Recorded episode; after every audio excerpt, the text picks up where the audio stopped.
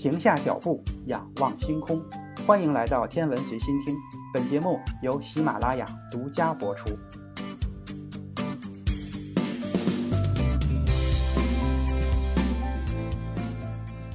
二零二一年五月九日上午，备受外界关注的长征五号 B 遥二运载火箭末级残骸已经载入大气层。美国军方、欧盟等机构密切关注，并且预测了火箭残骸重返大气层的时间和地点。四月二十九日，长征五号 B 遥二运载火箭搭载着空间站天河核心舱，在海南文昌航天发射场发射升空，并成功的将空间站核心舱送入了预定轨道。其他大型运载火箭通常会在预先计划好的区域落回地球。长五 B 遥二火箭则以失控的状态重返大气层，这可以说是二十世纪九十年代以来自行返回地球的最大的太空飞行器。在火箭残骸重返大气层之前，有很多机构对窗口进行了预测。上周六，美军太空司令部估计火箭残骸重返大气层的时间会在北京时间的九日十时十一分前后一个小时。同时，美国联邦政府资助的太空研究和发展中心、航天公司轨道和载入碎片研究中心将火箭残骸重返地球的时间定位在了北京时间十一点零二分前后两个小时之内，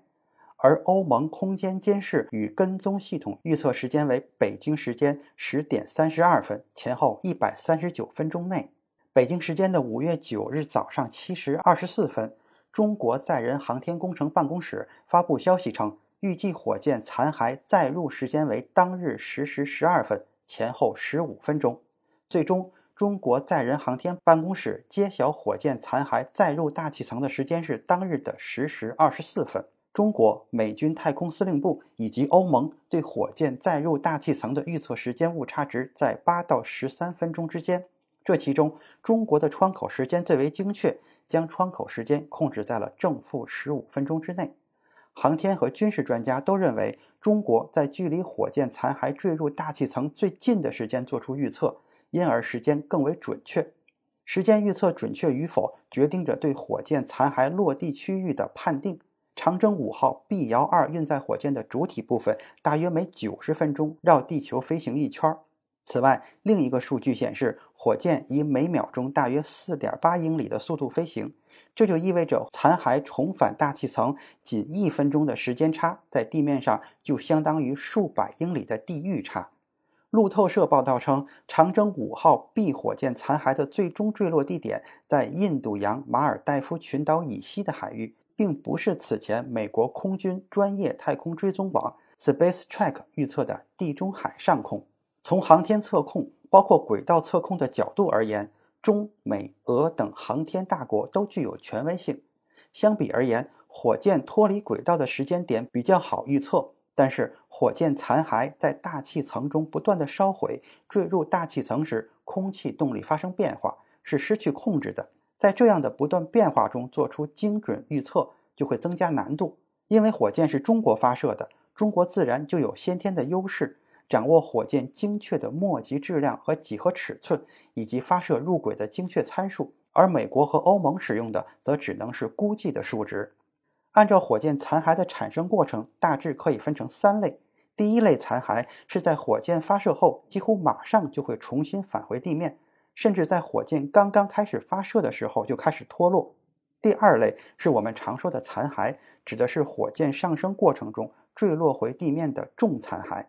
以我国载人航天所使用的神箭长征 2F 运载火箭为例，在发射后三分钟之内，火箭的逃逸塔、助推器、一级火箭整流罩等重要的组成部分会相继的程序分离。由于载入速度也相对比较低，因此残骸会落到地面预定的范围之内。为了避免这部分残骸对地面人员的安全和重要设施造成影响。因此，一般会通过制导方案设计，对火箭发动机关机条件进行规划，控制残骸落入指定的范围，甚至应用精确落点控制技术对残骸进行可控的回收。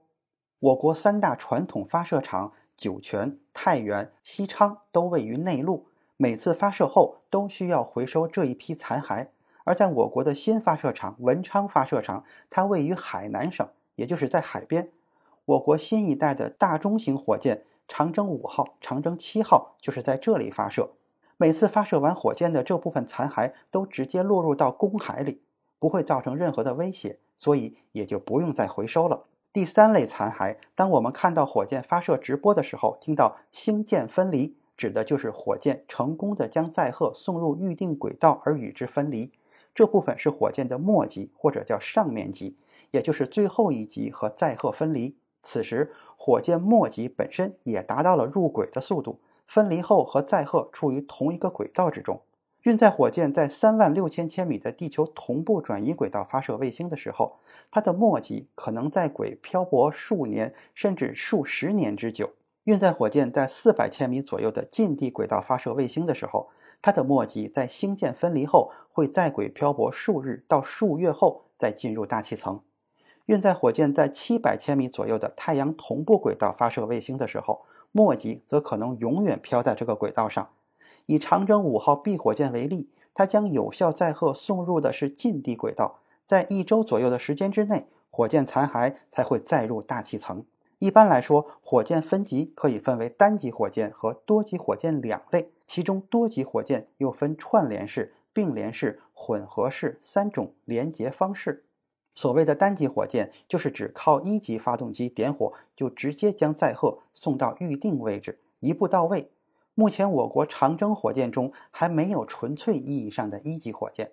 本次发射空间站的长征五号 B 火箭在一级上捆绑了四个助推器。我们一般把助推器算作半级，所以长征五号 B 运载火箭算一级半火箭。目前采用比较多的是多级火箭，比如我国发射载人飞船的长征二 F 运载火箭和发射空间站货运飞船的长征七号火箭都是二级半构型火箭。多级火箭最大的特点是，火箭点火之后，最下面一级的燃料开始燃烧，燃料燃烧完后，发动机关机。发动机和存储燃料的箱体就会从舰体上分离。根据物理学的基本原理，在推力一定的时候，物体的质量越小，所获得的加速度也就越大。所以，我国的火箭大多采用多级形式。很大一部分原因就是因为多级火箭能够获得良好的加速性能。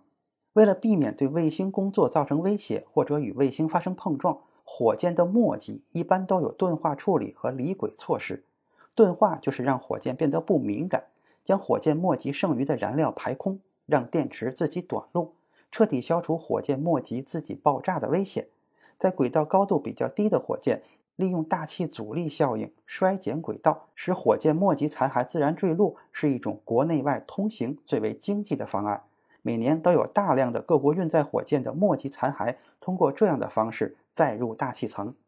这一次长征五号 B 运载火箭星箭分离，预定轨道在距离地面二百千米左右。对失去动力的火箭来说，载入大气层返回地球是一个必然的结果。不过，我们也不用担心这部分火箭残骸会造成威胁，它们没有任何的防护措施，载入速度至少为第一宇宙速度量级，与稠密大气剧烈摩擦，绝大部分都会焚烧殆尽。火箭残骸不受控制的性质。使任何预测都不确定，但人类还是在一定范围内做出了比较精确的预测。对火箭载入大气层的时间和地点进行估算，要掌握火箭技术、航天器总体测量控制、航天器轨道预测技术以及载入大气层技术等等。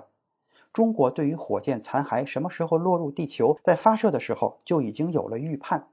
在火箭发射后实时抓取残骸的轨道位置，因此预测的准确度最高。能对火箭残骸再次返回大气层做出精准判断，需要在掌握火箭结构、飞行姿态等要素的基础上，建立数学模型以及轨道相关的预测控制技术，才能够得出准确的结论。虽然这次火箭的末级不是一个真实的导弹，但对于其飞行轨迹和载入大气层性能参数的预测，也可以作为预测真实导弹弹头载入大气层参数的演习。这种预测对精确反导是有很好的参考价值的。火箭的残骸和末端导弹弹头有所区别，